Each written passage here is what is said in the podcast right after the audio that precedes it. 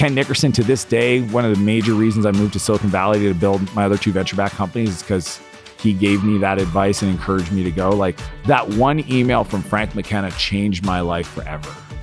And that's when I really understood the power of mentorship, being around people that have done it before, because they compress decades into days, man. Welcome to A Better Life with Brandon Turner. That is me, where world class guests share their wisdom on building a better life. Join me as we explore the habits, the actions, and the beliefs that have guided their journey with the aim of helping you apply those lessons to your own.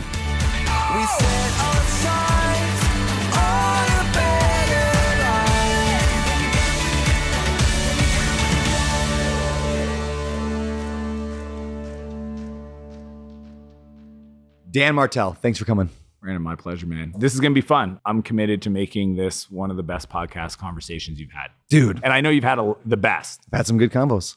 but it's because we're going to plug in. All right, And it's I just you this. and I, I love it. and I'm an open book. So, Oh, pun perfect, man. intended. Open book. Let's get into uh, your story a little bit. So I know you as the author of obviously Buy Back Your Time, which we're going to talk about later. I know you're a tech entrepreneur. I know you run a SaaS. What do we call that? A SaaS. Uh, so it's a Training SaaS like yeah training group? company. Yeah, it's one of the largest in the world called Yeah. SaaS Academy. Okay, so I know I like legit in YouTuber. We're going to call you a YouTuber now. I will accept that because you just passed hundred thousand subs. Yeah. Congratulations. Thank you. Eight Uh, years in the making. Yeah, I've actually followed you forever, and I don't know what, like, long, long time ago, I followed you from something, and I just, you've always just popped up on my feed now for years. So uh, you're doing something right. Thank but you. before all that, that's who Dan Martell is today. Who was Dan Martell? Start anywhere you want. Man, I was hyperactive. So a lot of energy. I got diagnosed with ADHD when I was 11. Good hearted, but always got in trouble. I mean, it was kind of funny. My dad always joked, you know, like your brothers would do stuff, but you would always do stuff and get caught. right? Like it was just this running joke. But I mean, I um, unfortunately grew up in a family where my mom was an alcoholic. And so there's a lot of issues at home, I'll say. And, you know, I grew up in a colorful environment, man, where I had way too much time doing stuff I shouldn't have been doing. And I got introduced to drugs when I was 13. And just like everything I've done in my life, I go kind of an all in guy. That's why I don't play golf because, like, I don't want to lose my Dude, I'm the same thing. Yeah. So I ended up hanging out with people like kind of Hell's Angels types, doing stuff I shouldn't have been doing, and ended up in prison twice by the time I was 17. No way. Yeah. Dude, Yeah. in prison. Yeah. Like- well, it was it was Yeah, a juvenile juvie. detention the first time. Second time, I stole a car. I, I essentially had. Anyways, I did a bunch of stuff. Yeah. Okay. Obviously, I wasn't an adult, so I'm good. But I'm just not proud of it, man. Yeah, And I yeah. just I just feel bad for the people. Obviously, I hurt, but um, I ended up stealing a car to try to get away, and I had a handgun in a backpack sitting next to me, and I I made a commitment if the cops stop me, I'm just gonna pull the gun and let them take my life. really? Yeah, and I got in this routine, like exited to get gas, routine roadblock. And when I pulled up, I just gunned it and tried to get away. I actually made some pretty good distance for a second and ended up in this neighborhood. And I came around the corner, I saw an open garage door. And when I, I thought I could like get in close, you know, obviously Yeah, I've yeah. watched too many car chase movies. Sure. And I smashed into the side of the house and I went for the gun Damn. and it got stuck as I was pulling on it. really? So it didn't happen. Yeah, man. And I woke up sober the next morning in this jail cell in this small town in the middle of nowheres. And I didn't know what I was looking at. I didn't know I was looking at three, four, five years. I'm 16. I'd already been to jail prior. And I ended up getting sentenced to about a year and a half due to the severity of my crimes. I went to an adult prison called uh, St. John Regional. I grew up in the East Coast of Canada. And yeah, man, it was it was hell on earth. Yeah. What is prison like for a, what, 17 year old? 16? Yeah, I mean, I'm sure it's different for everybody, but the general thing is, is like, you know, like I said, I always knew I was a good person inside. I just made bad decisions. Yeah.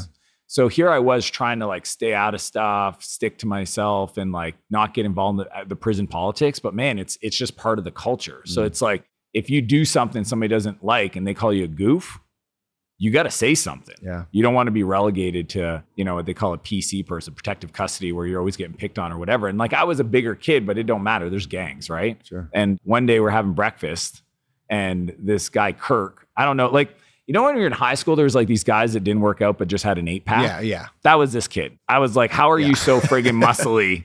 You're hate those people. yeah, you're like 15." and he goes for the coffee, and I just finished pouring it all out, and he just goes, "Who drank the rest of the coffee?" And I said, "I did." And he called me an effing goof.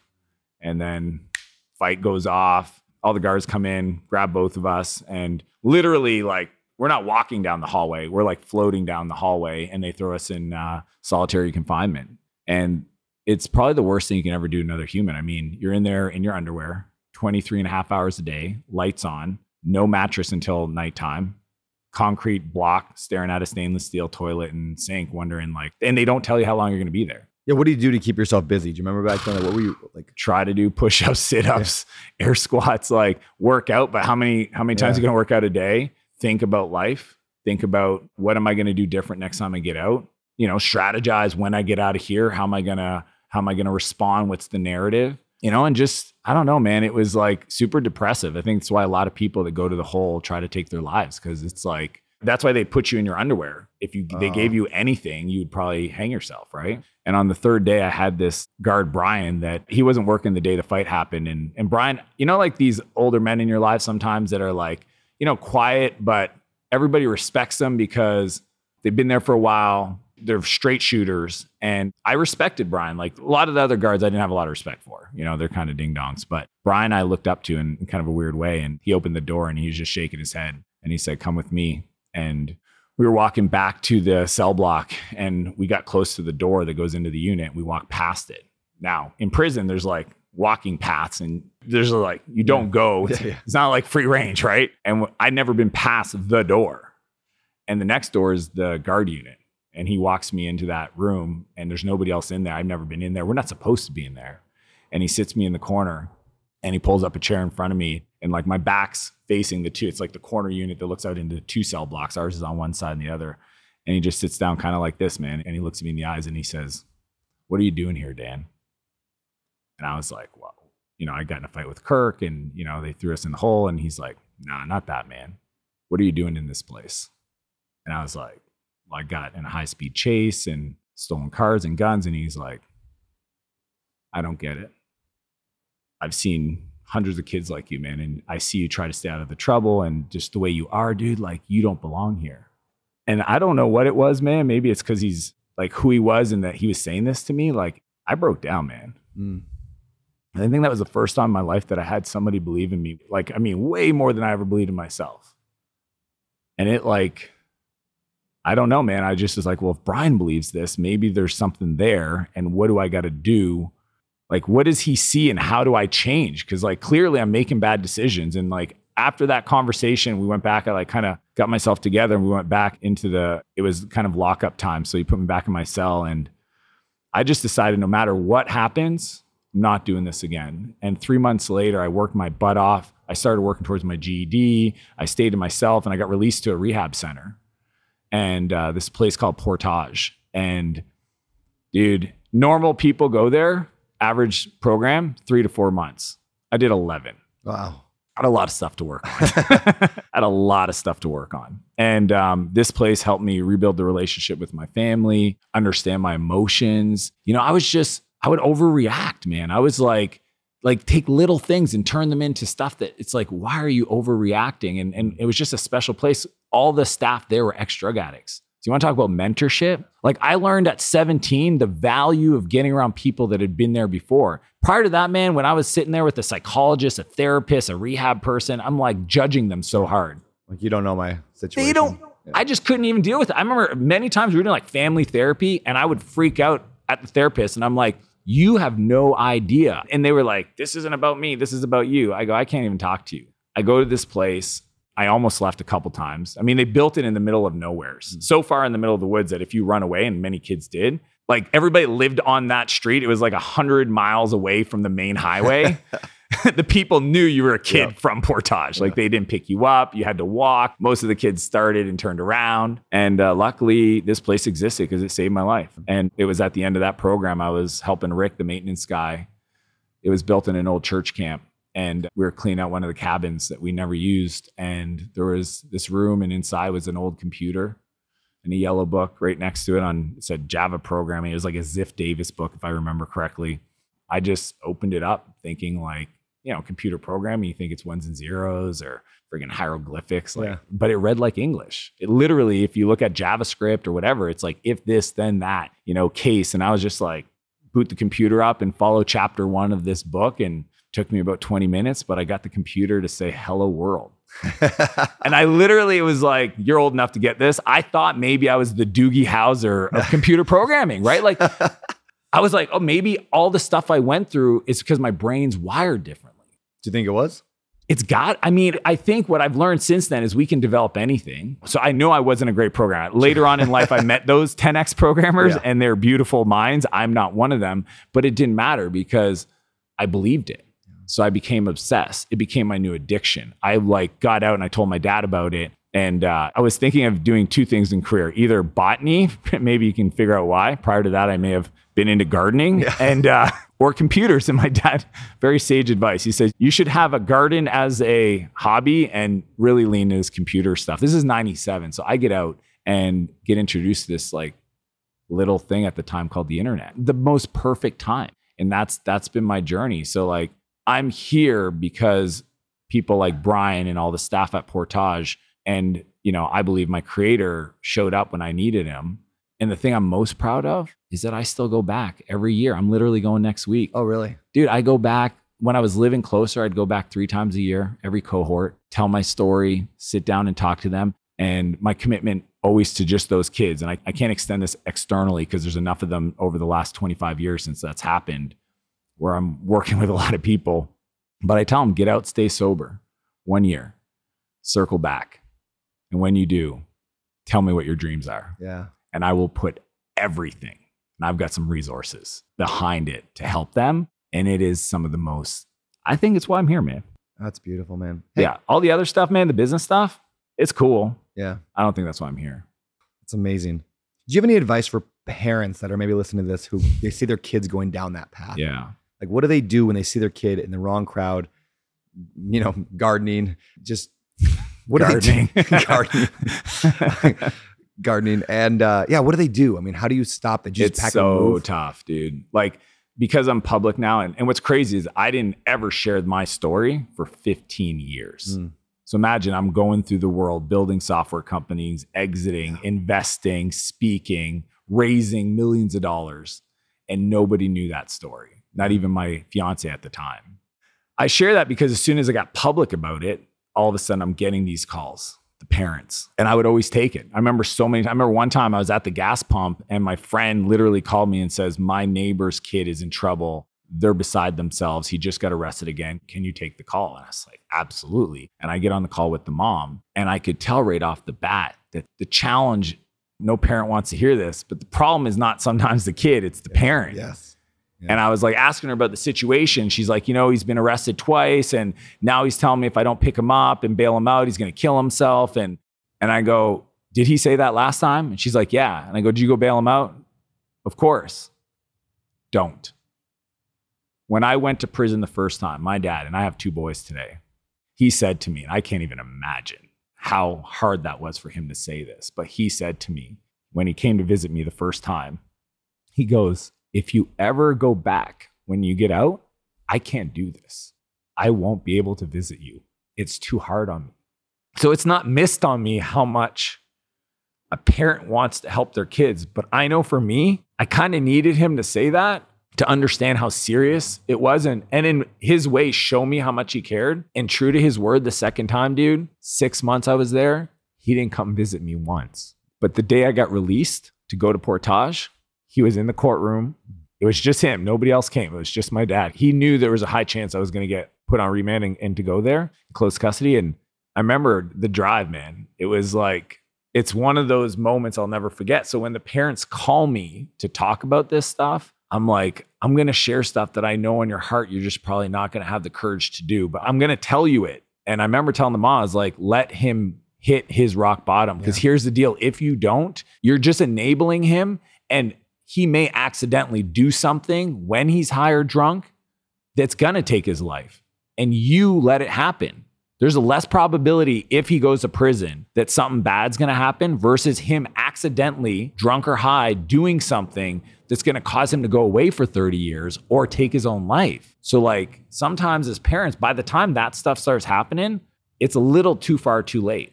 And and all I can say is, and, and if you go to Al-Anon, you go to AA, or you go to any treatment facility, they'll say like, stop being a codependent, stop enabling this, set your boundaries. There's a reason why they do interventions, and that's actually how it works. But as a parent, It's what the do you do? It's the hardest thing. Yeah, I've had family members go through it. It's like, what do you do? Because yeah, the, the same the threats of I'm gonna kill myself if that doesn't happen, and like, Can you imagine that you don't and that happens? uh-huh, yeah, the guilt Such they might feel. Yep. But I mean, you just got to believe, like, man, there's certain things you can control and other ones you can't. And as Yeah. long as you do it with the right intentions, especially if it's supported by professionals, like Yeah. I'm the kid that was in the jail cell, and I'm telling you, if I was there and I could like fast forward to the person I am today, I'm telling you what I wish somebody would do. Yeah. Even though I'm not going to like it at that time, your kid is going to hate you. He may not talk to you for a little bit, but trust me, if you set the boundaries, and then this is the kicker go become the person he would listen to. Most parents say to me, My kids don't listen to me. Guy said yesterday at the event we were, we were both speaking at, he literally said this to me. And I looked at him and I, I grabbed his soft freaking jelly arms, man. And I go, Dude, you don't listen to you. Like, let's be honest. I looked in his heart. And I was like, dude, I don't know why, but God wants me to tell you this. You don't listen to you, and you're upset because your kids aren't listening to you. Work on you, man. Go be the lighthouse. Like, go. You can't show up and say to your kids, "Go for your dreams," and it's you, you know, da da da da da, and then they watch you chill out, drink on weekends. You know what I mean? Like, there's a disconnect, and I think I think your kids, your family, they feel it. So it's like I just know that when I got sober, because this is where I got this from, right? I go to rehab at 17 for 11 months. I get out. Look, my other two brothers had issues. My sister had, like, we grew up in a family of dysfunction. Yeah. And the easy thing, what most people do once they kind of have any success, you know this, you have one real estate flip, and then it's like, you want to tell the world Yeah. about it. Everybody should do real estate. Come Yeah. around, everybody. I'll show you how to do it. What I encourage people to do is just be the lighthouse, be the example. You know, like the lighthouse does the same job as the tugboat. There's a ship out in the in the ocean. It's coming into the the harbor. It's navigating close to land, and you want to keep it safe. The lighthouse can help thousands of ships, and it doesn't take any effort. It's just an example of where the boundaries are by being there. Yep. Whereas the tugboat, which most people they're like, hey, you should do this, or you know, you should stop doing that. Now, now that I'm sober, you know, do you really need to hang out with Johnny? Like, is he really a good influence for you? You know, I used to hang out with this person. I and I, it's like, don't be that person. Yeah. And then the cool part is that if you just go on that journey of betterment and personal development, and that's what I think like entrepreneurship is the ultimate personal development program with unlimited compensation, is that when they're ready, you'll be ready for them. When they are ready, you'll be ready for them. Dude, when my brother came to me and he said, I'm done and I want to start a company and I've watched what you've been doing for the last five, six years, I wrote him a check for $143,000. It was all the money I had in my bank account. The reason is because when I was 16 and I was on the run, he called me, said, Don't come home. The police are waiting for you. Says, I need to meet up with you. I want to give you something. And he gave me the last $63.10 he had. He was young. He's two years younger than me. Dude, he's now a multi-deca millionaire. He runs the largest home building company, builds multi-units. He's got like, yeah, dude, he's got like 600 units. Like me and him, like my other little brother is like a badass. My sister's awesome. Like if you meet our family today, you would not see the family that you think you would see knowing where we came from. Mm. And I'm telling you that happened because I showed up as just, I'm just going to work on me. I'm going to go be better. And when they're ready, I will be here. Too many people get, let's say, fit. And then they want everybody to eat better. They all, everybody work out. It's like, hey, why don't you just wait till they come in? Yeah. Right? Yep. Because when they're ready, man, you can be helpful. But if you're still on your early in your journey, you don't have much resource. So, like when Yeah. my mom wanted to get sober, no problem, mom. Where do you want to go? Where do you want to go? I'll fly you there. I'll be there for you. We'll support you. There's parameters. Here's what needs to be true. If you do this, we will show up. Dude, it's like, I know parents want the quick fix, but sometimes it's not that easy. I read a quote online yesterday that said, "Don't be the man you want to be, be the man you want your son to be." And I thought that was a cool like oh, idea. Oh, so good. isn't that good? Yeah. So good. Yeah. Who do I want my like? I have a little, I have a three year old son, Wilder, and I'm like, what kind of man do I want him to be? Like, what's what's my dreams for him? I'm like, how can I be that man? so check this out, right? Because the other quote I've heard that's in that same vein is become the person you needed most in your darkest times. Oh, yeah, But isn't that what we want for our kids? yeah, Yeah, become the person you needed most in your darkest times, the person you would have listened to. yeah, That's why I tell you, man, I, I love the business stuff. I'm really, really good at it. yeah. it's not why I'm here. Yeah. Dude, that's so good. I'm a big believer in this idea. I think I think the first guy I ever heard say it was uh, Gary Keller from Keller Williams Agency.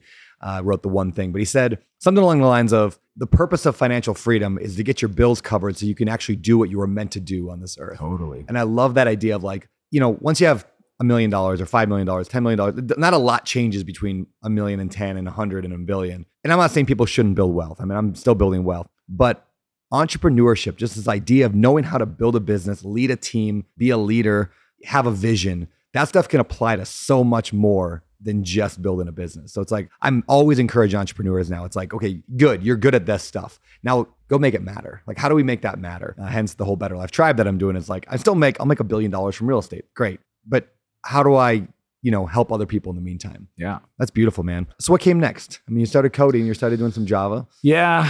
I mean, it's like this is where the Rocky scene of like the montage Yeah, kicks yeah. in.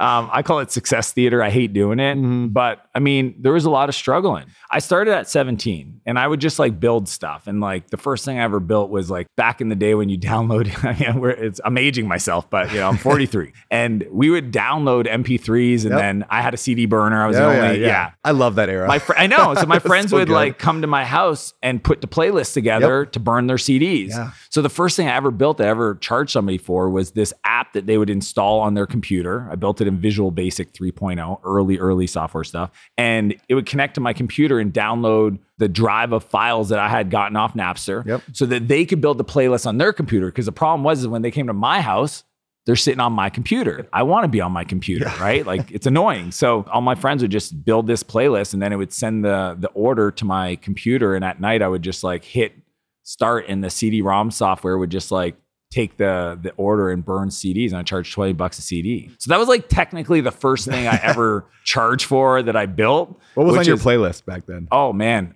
so some funny shit. Um Andre Bocelli. Okay. Yeah, whatever. I think it's Con te partirò, that Yeah, song, yeah, yeah. Andre Bocelli. I don't know why. I just love, I would code and I would listen to that song. but I would also listen to like, like I'm a big Linkin Park fan, Yeah. Jay Z fan. But like I used to listen to punk. I grew up skateboarding, Mm. right? So Lagwagon, Pennywise, NOFX. But yeah, I got into rap. Eminem, dude, Eminem. Oh yeah, Eminem. Like is now that I think about like how, you know, we just hit like a radio on Spotify and it just like finds new Yep. music for us. Now I would like burn out CD Yeah. like CD like it's like the CD doesn't play Yes. anymore because it just spun too many times and on these like epic road trips. So yeah, I would just I just plug in and it was funny because like every night my dad made this deal with me when I got out. He said if, if you finish the book, there's an unlimited budget for me to buy you books. I'm self-taught programmer Mm. and I would go to the local bookstore with my dad. I would just like and that smell of bookstores is like near to my heart, Yeah. right? Oh, Yeah, and I would just it. like evaluate like, Yep. do I want to learn about networking? Do I want to learn about database design? Do I want to learn about this new like front end programming, like whatever it was? And then I would sit there and the way I would read the book, it's kind of janky. My dad, he moved, but we lived in a small apartment. I love him. Like he knew I needed to change location. I had to change high schools. And he like his life saving essentially and bought me a computer and uh, a used computer that we built together, a tower. And uh, there was a printer and I would open the book, and the way I kept the book open was this big ass knife, like a Rambo knife. It would like, it's just so funny because like I think I have pictures of it where I would just sit there, change a page, put the knife back, and I would just code. I would go like two, three in the morning. I became obsessed. I didn't want to do anything else. So like it just started by building other stuff for people, building apps, building a site to hold it. this early days of digital cameras. So like I was the guy building web pages for all the, you know, these like half a megapixel friggin' photos. yeah, I mean, I did two failed companies. I did uh, Maritime Vacation, which is a vacation rental site. okay. Yeah, my dad came to me one day and said, "I need uh, I need a web page for our cottage, right? Because like back in the day, Yeah. you just get calls answering Yep. the same questions, Yep. right? Especially a cottage it was like a vacation rental. Is it available? Do you accept dogs? How close is it to the beach? How many? You know. So I said, "Oh, I could build a web page, but to host it, it's gonna be like eight hundred dollars." And he's like, 800 Why do you need a eight hundred dollars for hosting? I, heard, I thought it was like twenty bucks a month. I said, "Dad, it's very special kind of server we need." I said it was eight hundred because I wanted to build an app instead of just a page. I could have built that for free on GeoCities. Sure. I wanted to build an app. So he indirectly seed funded my little new business. And it was, yeah, it was a vacation rental site, no different than VRBO or Maritime Vacation or um, Airbnb. Not as sophisticated, obviously, but the first like real money I ever made, and this is like kind of the first company that eventually I incorporated. I'm a software guy, so I didn't even know how to get customers. And my buddy Dave is a bit of a burnout. And we were talking because he, he'd been watching me build this thing. And I kept showing him, and he's like, How do I get more customers? I got my dad, my uncle's got a cottage, get him on board.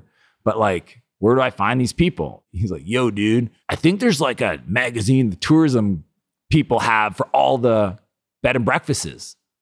And I was like, Where? And he's like, Down at the tourism, like the, you come into the province or state, and it's like that so I went and I grabbed this magazine, and sure enough, the back of it is all the bed and breakfast, all the cottages. So I just did this like what people call direct mail, but I didn't know. I just had my little brother enter in all the addresses into an Access database, and then mail merge with Microsoft, and then we just sent mail, and it was this stupid letter saying we're Maritime Vacation. If you're looking for a web page, you know, fill out this attached form and send back $30 and three photos. So my dad came home one day from work and he gets the mail and there's a stack of envelopes mm. addressed to Maritime Vacation. And he just looks at me, he goes, What did you do? and I was like, Holy crap, dad. And we go up to the apartment and we go to, in the kitchen and we open up the first one and there's cash and he's like, Daniel. He calls me Daniel. I'm French. He goes, Daniel, what did you do? And I was like, all right, here's what happened. but yeah, man, it failed because I didn't I didn't dream big enough, man. I call it maritimevacation.ca. We had, you know, maybe 300 clients. The guy at atthecottage.com clearly had a bigger vision for what it could be. Did it fail or did you give up? I gave up because it was just customers started leaving for at the cottage, right? So like, yeah, and I had other stuff. I say failure and that's a fascinating question because a lot of times I think we say it's failure, yeah, yeah. but it's just we chose to go do another yes, thing, yeah. right? In software world, we call it a pivot. Yeah, yes, exactly. They're like, I pivoted. I was like, no, that's a crash and burn and new start. Yes. A pivot is one foot firmly planted yes. in the idea and you move around it to try to find, you know, product market fit. So, but that was like not dreaming big enough. That was my lesson there. Then I did a hosting company because if you build stuff that has hosting, you're like, ooh, host with me lesson I learned with that company after I like spent hundreds of hours in a server room, literally installing software. Uh, well, my brother, he was a sales guy because he was more like externally, he was more extroverted to me back then. And we got a, a credit union as a customer. And I was working on the site on the weekend and it went down. Like banking sites, yeah, they shouldn't go down and it was like a big win and then quickly turned into almost like a major lawsuit. And my brother's like i'm not doing this. Like this is too risky. Like we each put in 5k lines of credit. So i was 21 when we started that. I mean it's kind of nuts. The big thing there i learned was don't sell a commodity. We were selling hosting man. Back yeah, yeah. and this is before amazon web services. Like hosting back then it was literally 15 bucks a month 10 bucks a month. You're not competing. So i kind of like walked around kind of deflated for years so started Maritime Vacation probably was 18 to 19 and a half. Then I did NB Host 21 to like 22 and a half. And then it wasn't until I was 24 that I finally gave it another shot. I hired a business coach, man. I read the book, The E Myth. Oh, dude, yeah. That's dude, it was the first book I ever, it was the first book I ever read, but it was like the second or third. My buddy Corey told me about it. And I didn't even read it because I my ADHD. I listened to it while I was driving. Yeah. I've burnt a lot, a lot, a lot of fuel yeah. Educating myself because that's the only way for a long time I could consume books mm. is in the car driving, no direction really. And I hired this guy Bob, paid him fifteen hundred bucks a month, U.S. I'm Canadian, man. That's real money, real money. Didn't even have a business idea. Like I kind of did, but I didn't have a business. And dude, Bob showed me the stuff I was completely blind to about building companies, and we did almost a million in our first month or first year. Dude, I want to know about this business, but before I do, we're going to throw in this week's ad sponsor. But before I get to that, on the show, every guest gets to pick the charity or mission or cause that we direct all the ad revenue from this episode towards. So, where are we giving the money to? Globally, probably Boys and Girls Club. Boys and Girls Club. Yeah, hundred percent. Awesome. Yeah, yeah. There's a uh, there's a big fundraiser coming up in Maui for the Boys and Girls Club. I have a friend that's deeply involved. So yeah, we'll tell yeah, him thank you on things. my behalf. Yeah, yeah I love it. Cool. All right, man. We'll do that. With that said, let's roll the ad.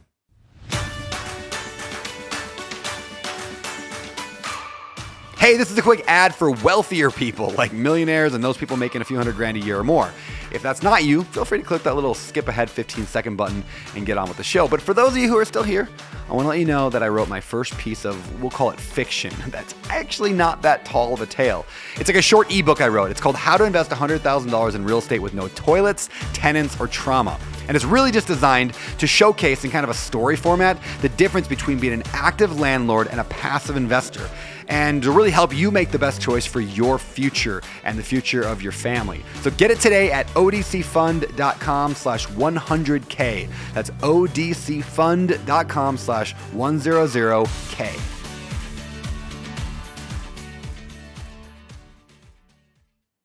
All right. So a million your first year in that business. What is that? What Eight hundred and forty thousand. Almost a million. Yeah, I'll take I would it. say I have a billion in real estate. I'm like, no, I have like 850, 900 million, whatever. It's close enough. Yeah, we round up. Yeah, we'll, go, we'll round number. up. Yeah. So what was that business? That was uh, portal software. So back in the day, companies inside their corporate intranet, they would have like the homepage. So for a while, it was static. And then eventually there's this thing called like dynamic web pages where like every person that logged in, it would have a unique experience, right? It would be like their dashboard. That was called Enterprise Portal. So today mm-hmm. it's SharePoint and many other technologies, but I was early to that. I built some software around it. We were selling to Fortune 1000 companies. And that is crazy on its own. Like how did a 24 year old get Procter and Gamble, Dole Foods, Johnson and Johnson, Pfizer, like yeah, a lot of East Coast pharma companies out of New Jersey, a lot of CPG brands out of, you know, Toronto and, and others. And that's where I learned business. You know, I started reading Good to Great. I was like, all right, I need my BHAG, need my, Yep. you know, I need my flywheel. I need to figure all this stuff out. And I started to like move away from just coding. I still wrote code for probably two and a half, three years out of the four year journey, but it was like three hours because I loved it. Like there's something, you know, it's like if you're into construction, like at the end of the day, you look back and you're like, I could see what I did. Yeah. You know, sometimes in business, you wake up and you work really hard and you pass out at 8 p.m. and you're like, I didn't feel like I did Yeah. anything today. I So- became a millionaire at 30 and I was still changing toilets and, Dude, and- and it's like- roofing houses. So- Yeah. Yeah. So that journey and and Bob really showed me how to think about scale. And and during that, man, like mistake after mistake after mistake, workaholic, right? Working 100 hours a week. My best friend Nick still jokes. He's like, Do you remember that time you came to my birthday party and you brought your laptop? I'm like, Yeah, why? He goes, Dude, you were like the worst friend to be and like buddies Mm. with. Like I sat there in his living room. There's a full party going on. I'm talking like a massive house party. And this guy's sitting there in the corner doing emails and contracts. But I was just so nervous of, you know, that was my edge. Yeah. Right. And then what if I stop that that hustle and the whole thing falls apart yet again? Yeah. I'm on my third company. My dad, he said to me once, he begged, and like I grew up and did some really stupid stuff. And when I started my third company, he was pretty much saying, like, this could be the stupidest thing you've ever done. And I was just like, Really, dad? Like this, this, This is, is the the- thing you're gonna say is the stupidest thing I've ever done. There's a whole laundry list of stuff. He literally would say to me, like, I think you should just go get a normal job. And I mm. go, Dad, I'm so unemployable. Like, I'll probably get arrested because I was so opinionated, man. Yeah. I, I just thought everybody was dumb. Like, that was just where I was at at that point. Yeah, two years into that journey, you know, we grew really fast. And as you know, the sound of growth is cash flying out your business. It truly is. People are like, whoa, congrats, you've grown so fast. It's like, I have no money Yeah. right? Unless you figure out what I've figured out now with this like positive cash conversion cycles, most companies require a lot of capital to scale. And here it was, I think it was, yeah, year two, December. I just hired six new people. The team was pretty big at that point, almost 30. And I wasn't paying attention to my financials. And Christmas happened. So, like December 15th, everybody goes off. The whole team's gone, vacation mode, come back January 4th kind of thing. And I'm looking at the forecast and I realize I'm not going to be able to make payroll. And there had been other moments where it got close. I mean, earlier on, six months in, I had to to sell my receivables to a factoring company. So I was like double stupid for for not looking at the financials and hiring too many people and and realizing, all right, man, like I'm to have to lay people off or shut the business down. And I went into a bit of a depression. The reason why is because my birthday is December 26th. Mm. So like everybody on their birthday always kind of does an inventory. Like, what have I done with my life for the last 12 months? Right. Well, and then what do we do on January 1st? Same thing. What have I done with my life for the last year? Right. So here I am going, I screwed up again and I'm going to fail the third time.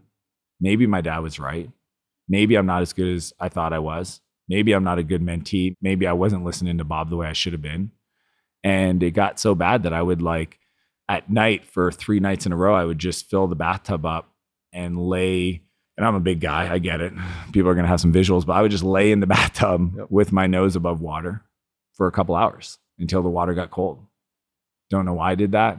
It was therapeutic in ways. And I remember on the third night, I was just like, you can either let this happen or you can decide to do something. And for whatever reason, I asked myself, who would care if my company failed? And, you know, I was thinking, like, who would care? Obviously, my employees, but how are they going to help me? They don't know, you know what I mean? And then it occurred to me the government would care because I created a bunch of jobs. Our revenue is US based. We're a Canadian company. They love that stuff, right? Because we're bringing export dollars into our country. So I, out of the blue, cold emailed essentially the governor of our province, Mm. like because all the public officials' emails. And I just told him this short story. My name is Dan. I run this company. Here's our revenue year one, year two. I'm trying to figure out, you know, how I continue to grow. I'm running some issues.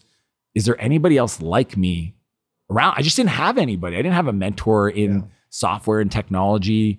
Like I didn't know another person that ever made any money in business, right? And he replies, man, at one in the morning. This guy's name's Frank McKenna. And I've shooken his hand since then. He gave me three people's names Jerry Pond, Steve Palmer, and uh, Ken Nickerson. And I mean, Jerry Pond, if you Google him, and I love Jerry, Jerry at the time was maybe 72. Now he's like 80s. He's like a lot older. And he looked like a grumpy old man. I love Jerry, but dude, I was like, I'm not going to message this guy. He's going to rip my head off. Kindest human in the world. I emailed him the next day, replied right away, invited me. It was a two hour distance, invited me to meet with his team, sat down for an hour, turned it into three hours. He was blown away. He's like, How did you do this? I'm 26 years old. I built this multi million dollar company. He's like, you got to tell my my VPs like, what did you do? Because I just I built the company the way I would build software, and I outsource everything. So our core team were only engineers building code. Our financing was done 12 hours away. Our BD or biz dev and sales was done in the US. Like I literally just didn't want anybody that like again, I was opinionated about smart people. So I just wanted smart people around. Ken Nickerson to this day, one of the major reasons I moved to Silicon Valley to build my other two venture backed companies is because he gave me that advice and encouraged me to go. Like that one email from Frank McKenna changed my life forever. And that's when I really understood the power of mentorship, being around mm. people that have done it before, because they compress decades into days, man. Yep. They truly do. And I, I don't think people understand how, and sometimes it's not, as you know, it's not even what they say, Yeah. it's how they are. Yeah. It's watching them operate. When I went to Jerry's office to see his multi, I think he had like four or 500 employees Yeah. and watch how much fun he had with his business partners.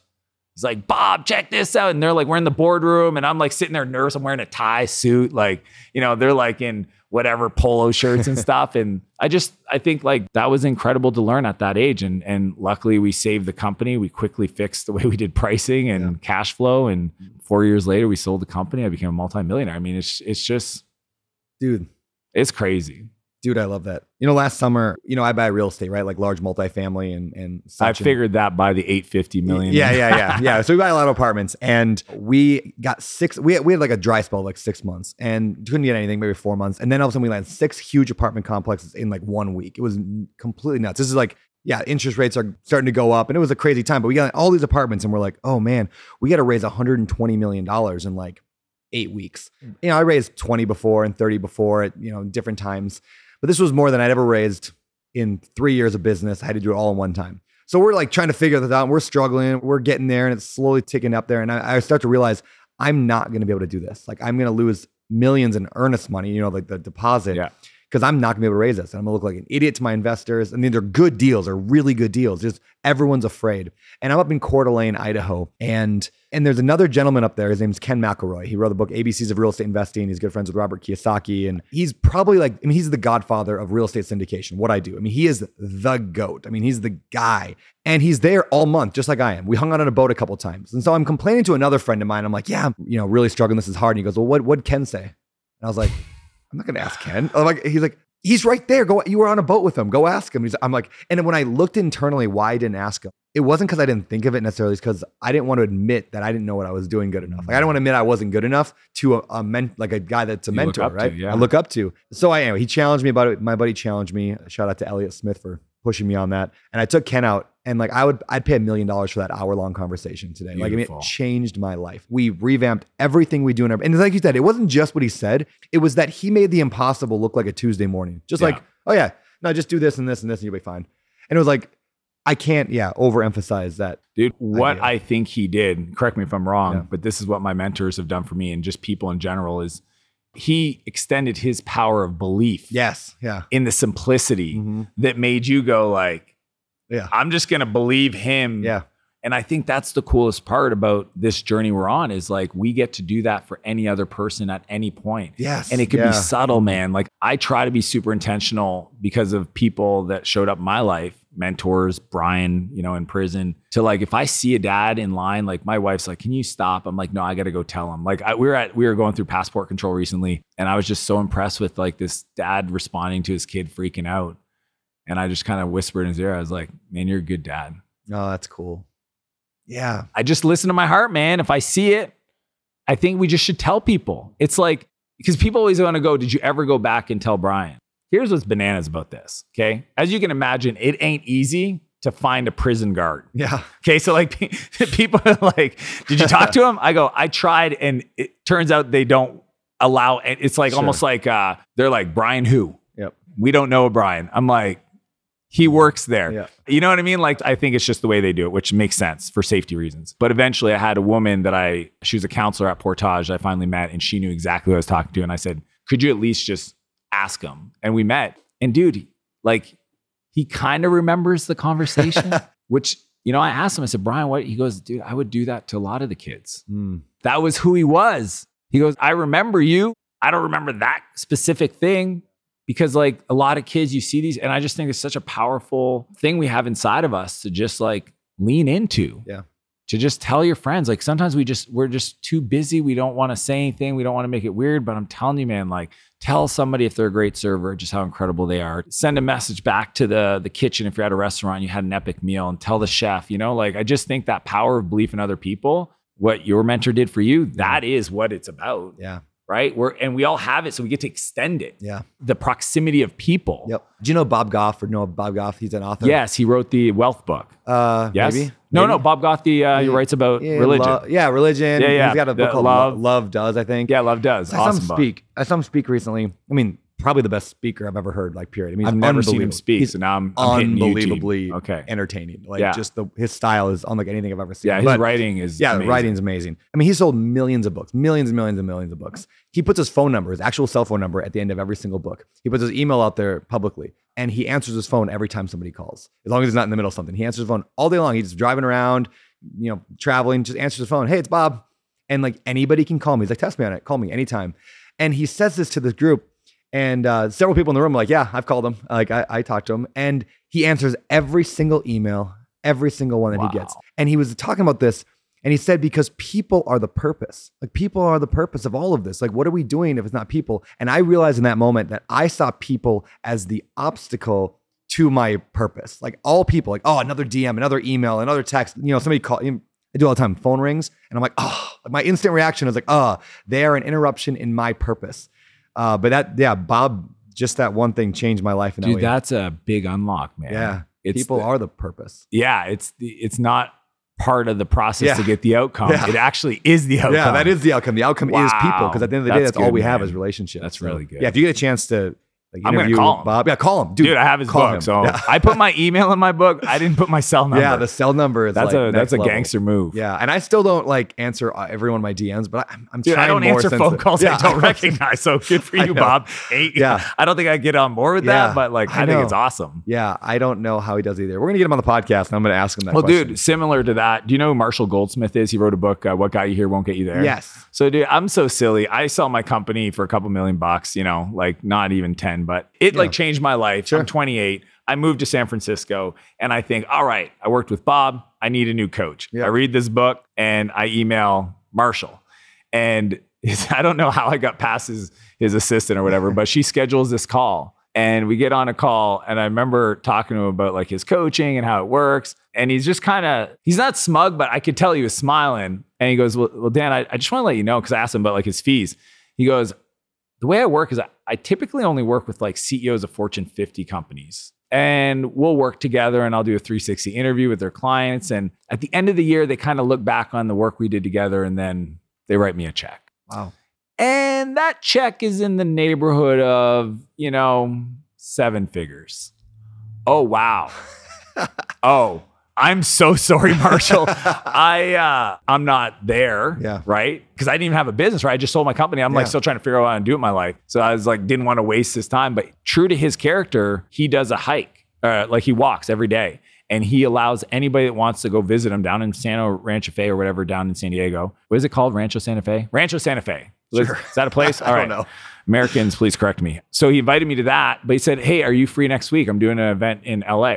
And I was like, I will be there. What he and he invited me as a personal guest. Mm. And I went there. Because he does that every Tuesday for the last because I moved to a new mountain town, we do a hike every Tuesday morning. It's open to anybody That's a cool idea. because of Marshall. yeah.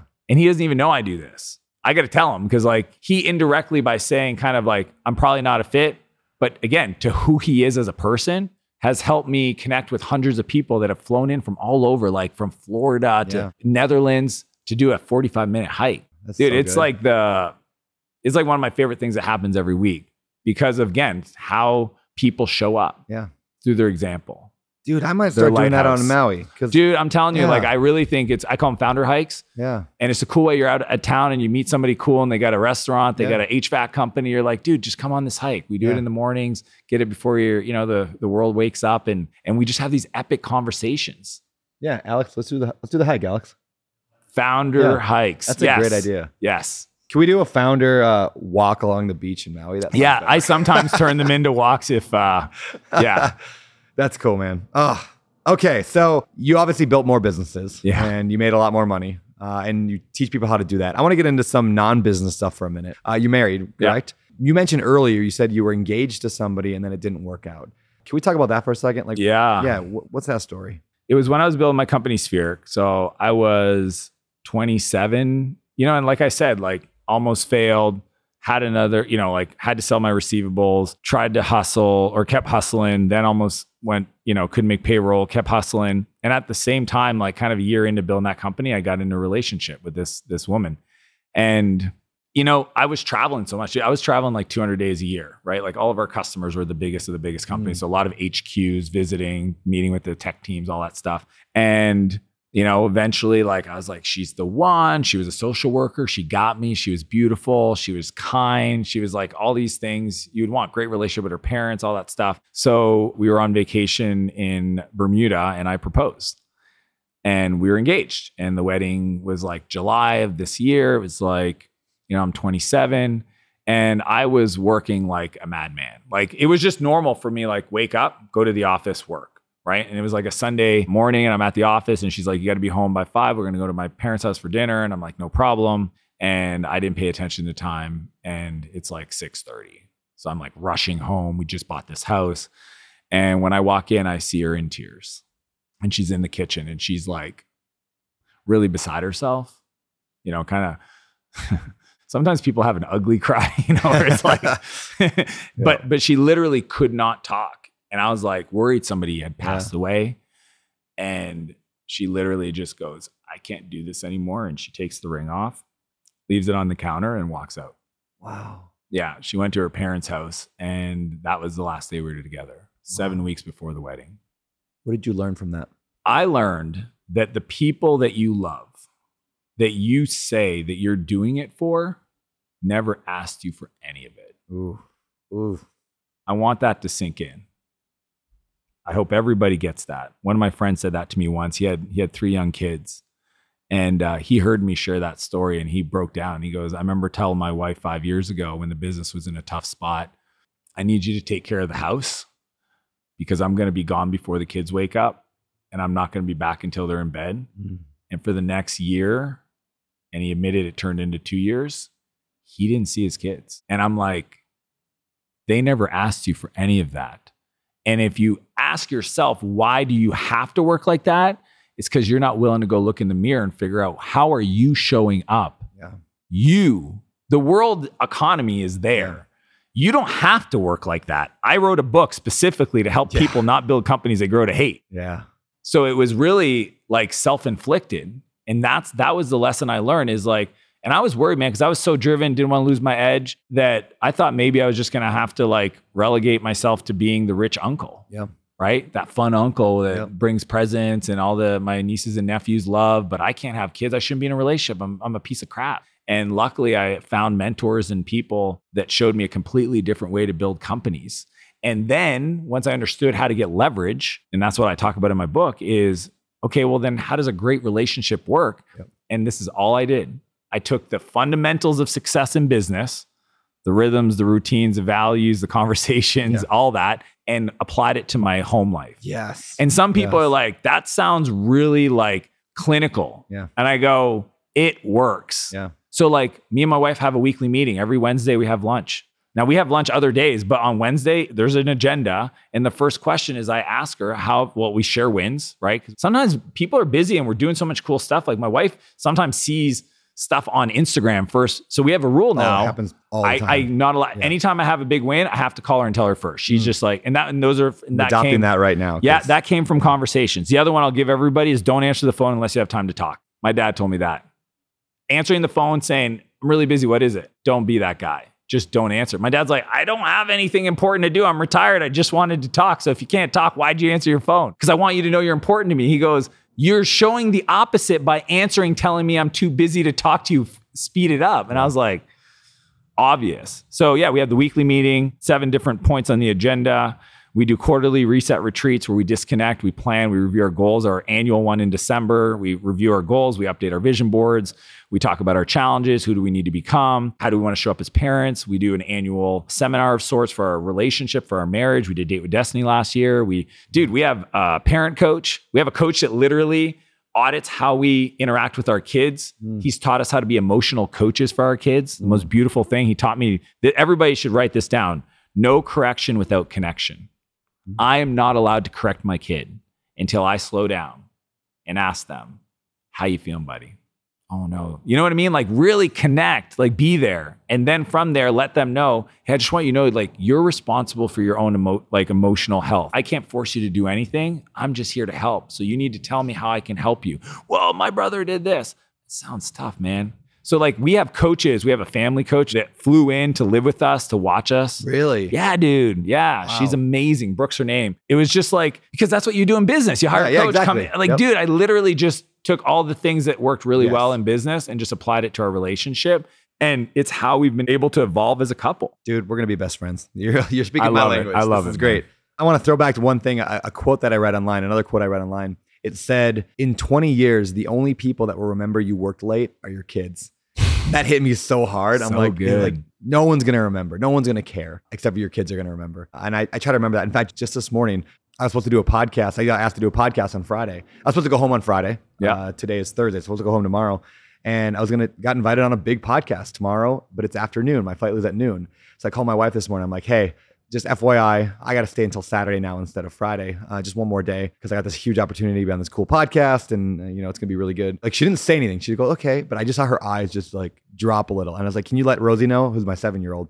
So can you let Rosie know? I was like, I was like, does Rosie know I'm coming? What's coming home tomorrow? Yeah, yeah. If you just don't say anything, she won't know until Yeah. Saturday. And she goes, no, she's been counting down the days since you left. oh no. And I was like, shoot. I was like, well, just try to break it to her lightly. And I went on, and then I don't know, half hour went by, hour went by. I'm sitting there drinking my coffee before this interview, and I was like, what the hell am I doing? What am I doing? And so yeah, I just told Stetson, I'm like, we got to postpone that thing. Like what? It'll, it'll be there later. Yeah, 20 years from now, no one's gonna remember that I was on that podcast one day when I'm gonna be back in Vegas in Dude, two we'll, months. we'll sell ourselves on stuff like Yeah. that all the time. Yep.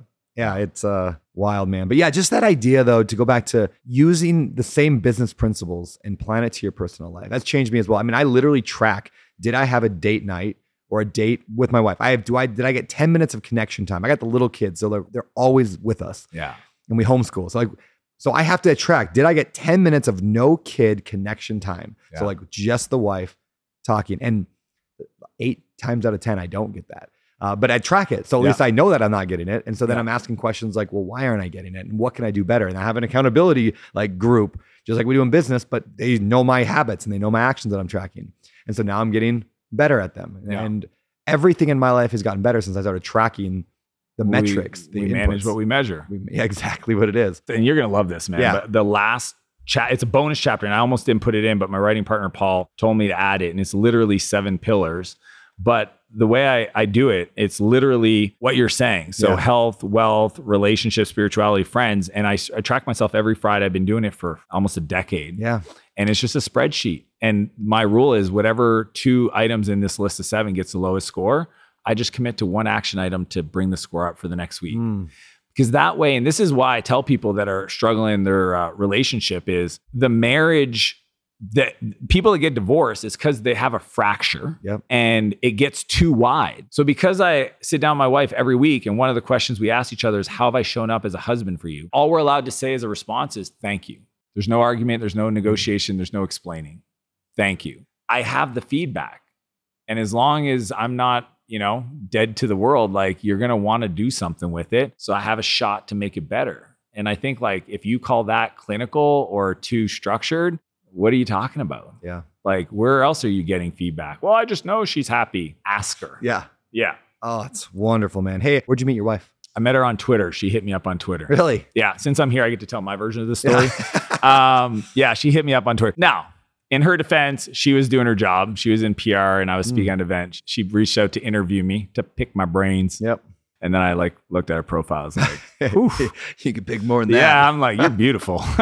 um, yeah, luckily I became the person who knew how to talk to women by then. But uh, yeah, it was after I think I was like 20, I would have been 29 when we met and um, living in San Francisco. And yeah, within three or four months, she decided to move in. And yeah, we kind of both knew what we wanted. And our, our two boys are 11 months apart. So they're Irish twins. Really? Yeah. Yeah. Yes, right now they're the same age. They're Yep. both 10. My sister and I are the same way. Yeah, That's cool. twins, yeah. Yeah.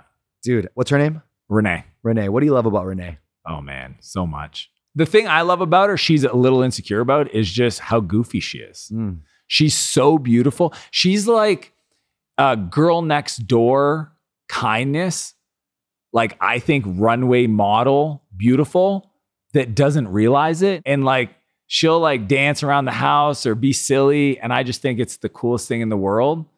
And when I say that to her, I love, I love, oh, you're so goofy, or I like crack a joke. She doesn't like that. so, but yeah, that's what I love about her, man. That's she's, amazing. Yeah, she's just such a down to earth person. And how old, how old are your kids? 10. 10. Yeah. Right.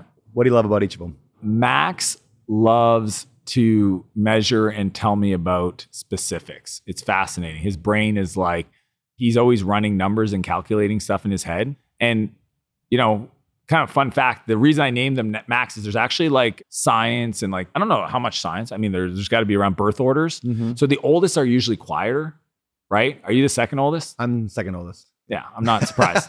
the funny. second oldest are usually the black sheep. Yep. So because of that, I wanted my oldest to have a powerful name, Mm. Max. Yep. Second, being a black sheep, a softer name, Noah. Mm.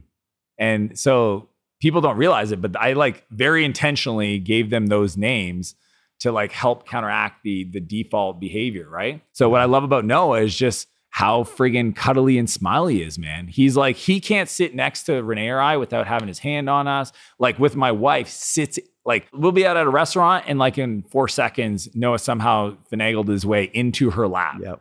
and he's ten. I'm like, Yeah. dude, just leave your mom, give her some space, right? But that's that's what I love about him. It's just he's he's very tactile, and Yep. it's just he's such a cuddler. Amazing. And that's Max. What's the other one? No, that's Noah. Oh, sorry. That's yeah, Noah. Max likes numbers. See, Noah yeah, likes the cuddle. Dude, that's so good. Yeah, I'm a big believer in kids live up to their names in a lot of ways. And I, I don't know if it's because we treat them the way that we name them. labels, Or, dude. yeah. I grew up being told I was, you know, almost Dennis the Menace, man. Mm. Like Dan, Danny. People call me like Danny. Danny's like, you know, the bad kid or whatever. And it's just like, yeah, I think we live Yeah, into we the la- labels. the labels. Yeah. Yeah, so I'm very careful about the words I use to describe my kids. You know, Yeah. early Max was good at numbers, and they're like, "Oh, you're so much better than your brother." I was like, "You're essentially saying Noah doesn't know how to do numbers. Yeah. Like, be careful." I then intentionally stopped praising that default kind of characteristics and start telling Noah, like, "Dude, Yeah. you're just as good as your brother." Yeah. Yeah, Yeah, my uh, my daughter's Rosie, and she's like the prim, proper girl. Loves She's the, the tea oldest? parties. She's the oldest. Yeah, Yeah. loves the tea parties. Loves the the stuffy. She's just like she's all girl, and Rosie just fits right. And then my son uh, is named Wilder, and he is just uh, wild. Wild. He's just nuts, gave and I him the love it. I name. gave him the name, and I Wow, wanted and it. He's the second yeah, oldest. yeah. Oh It's- wow. He's gonna be. He's a Oh, force, and I love it. Dude, it. he's gonna teach you so much about Yeah. everything. Yeah, you know, there's a uh, there's a book called uh, Wild at Heart by John Eldredge. Yeah, if you've I know heard that book, Okay, yeah. yeah. Wild at Heart. There's a there's a story in Wild at Heart where he's hiking or rock climbing with his kids, and his kid's young. I don't know, five, six, seven, and his son is struggling. He's at the top and he's looking down at his kid. And his kid's really struggling to get up this uh, hill. And John yells to his kid, "Come on, you can do it. You're a wild man." And he's like, the kid just like chest rise, and he just scales the mountain. And uh, I love that story and that label that he gave the kid. He gave him an identity, like you're a wild man. And so actually, I never call Wilder Wilder. He's only Wild Man. That's, that's Oh, since he was born. It's like, hey, That's a I'm a good wild man. Yeah, and I'm like, I want him to just be that. Yeah, that's the identity. Like identities come from labels oftentimes, and so Yeah. yeah, picking that and and you choosing our words. That's uh Words good, matter, man. man. Turns out. Words matter. All right, man. Well, let's talk about the book a little bit. Buy back your time. What does that mean? What does that phrase mean to you? Yeah, to me, it's it's helping people avoid, as I mentioned earlier, building a company they grow to hate. I think too often people think like I need to sacrifice, I need to invest. And it's not that you don't have to work hard. It's just you need to figure out like business doesn't exist unless there's people. Yeah. So as soon as you bring people in, you're essentially saying, I'm going to trade money for time. But nobody ever teaches you how to do this. So the buyback principle, which is a first principle, okay, I'm a, I'm a physics computer guy. It's a math principle too. I teach about the buyback formula. States this you don't hire people to grow your business, you only hire people to buy back your time. If you buy back your time, you will grow your business. If you just hire people to grow your business, you won't buy back your time necessarily. So I call it a calendar over capacity problem. Too often people want to hire folks to increase their capacity, but they inherently should just not be doing things that suck their energy Yep. or cost very little to pay somebody else to do so that they can free up their capacity Yep. to go do the thing that they love to do that makes the business the most money. It's actually once you see it, like, and I teach the buyback loop, like they get it. They're like, oh wow, I'm not, I've been doing it ass backwards. Yeah. And it's like, I know, I used to be that guy. My fiance left me. I had to look in the mirror and go, what beliefs did I have that weren't serving me? And how do I change the way? And, and then for me, because I'm a little bit more left brain than, than right, I need the math. Like show me logically how I was flawed. So I systematically, I wrote down 25 of my best friends' names, entrepreneurs, like podcasters, artists, HVAC owners, lawn care, like literally the small businesses of, you know, America. And I wrote the book and I would just work through every objection they ever told me about everything I'd ever shared with them. And that's why a lot of people, when they read the book, it's like, it's like you're looking at my soul. And I'm Yeah. like, I'm hoping to because I've been teaching this stuff for 15 years. And I've always, I see where the, I got the, the pushback. What So are some tactical things in there? I mean, we like uh, VA, obviously hiring a VA, Yeah. hiring an assistant. Like, is that what we're talking more, about? yeah, yeah. So on that though, it's the buyback loop is three parts. First part is the time and energy audit. Okay, we want to look at our calendar and assess every client I work with. If I do private coaching, which is rare, but you know, high end folks that are super capable, they run into this as well. But even if you're like no employees and it's just you, Yep. and you're like, I don't know how to build this company because if I grow, I'm gonna I call it the pain line. I'm just gonna have more pain. No entrepreneur is gonna grow into pain. Yeah. It's impossible. So what I get them to do is a two week time and energy audit. Every 15 minute timer goes off. They got to write down what they did. Mm, Yep. So once they've got the audit, right? Most people are like, two weeks. I'm like, yeah, two weeks. Like you're doing stuff on Saturday. We got to look at it, right? And then we highlight in red things that take their energy, in green things that give them energy. And then we put a dollar sign next to it that's like one dollar sign if it's low cost, four dollar signs if it's high cost. And then we take all the red stuff and the one dollar or two dollar sign stuff, put it into a bucket. And I go, that is the only other hire you can make right now. Mm. You want to go hire another guy to cut lawns? Nope. Look at the work that you go cut lawns Yeah, yeah. and then have somebody else do all this stuff. So there's five levels of hiring. So I call the replacement ladder. There's I literally broke down the process of like how to hire good because most people are shitty hires, how to lead better because most people have, you know, people don't quit companies, they quit bosses. Yep. So most entrepreneurs just don't know how to communicate anything to anybody. So, you know, and then they just don't trust, right? And they have all these beliefs around like, what if they make a mistake, blah, blah, blah, blah, blah. So I really looked at the complete system to help people scale. And essentially, like, it's bananas watching people implement this stuff. And like yesterday, a guy came up to me, he's like, I just got 35 hours back in my week. My wife is happy. I feel I got time to go to the gym. Yeah. Like, and then guess what? It applies. You want to talk about family? The last chapter is the buyback light. Dude, we have a house manager. She runs everything that's personal is run through her. My car registration, my real estate stuff, like all our personal assets. She's the CEO of our lives for my wife and I. So that we do one of two things. We either spend time with people we love, Yep. including our obviously our kids, and or do and create cool stuff that only we can do that we love to do. And that's that's what I want from every person. And it's not a zero sum game. Like everybody can have this if they're willing to show up differently. Oh, so good. The book is Buy Back Your Time. I'm assuming you can get it everywhere. All over the place, Amazon, bookstores. Yeah, it's it's you know, I published with Penguin. It's become a Wall Street Journal bestseller. Dude. and I'd love the support. Love it, man. All right, man. Well, we got to start wrapping this thing up. Before we get out of here, I want to do one last little uh, segment here called the 321 pivot. You mentioned pivoting earlier. Three books that have pivoted your life, that have changed the direction of your life a little bit. Two people and one quote. Cool. Three books would be The E Myth for sure. This awesome book, nobody's not a lot of people, but it's called Love is Killer App by Tim Sanders. Okay. That was the first first book I ever read. Taught me to fall in love with reading. And then the third, I would say Think and Grow Rich. It's the entrepreneurial Bible for sure. Love it. Two people that have changed your life. I mean, you oh, kind of mentioned them Oh, Mentioned a but- few, but I would say my wife and my dad.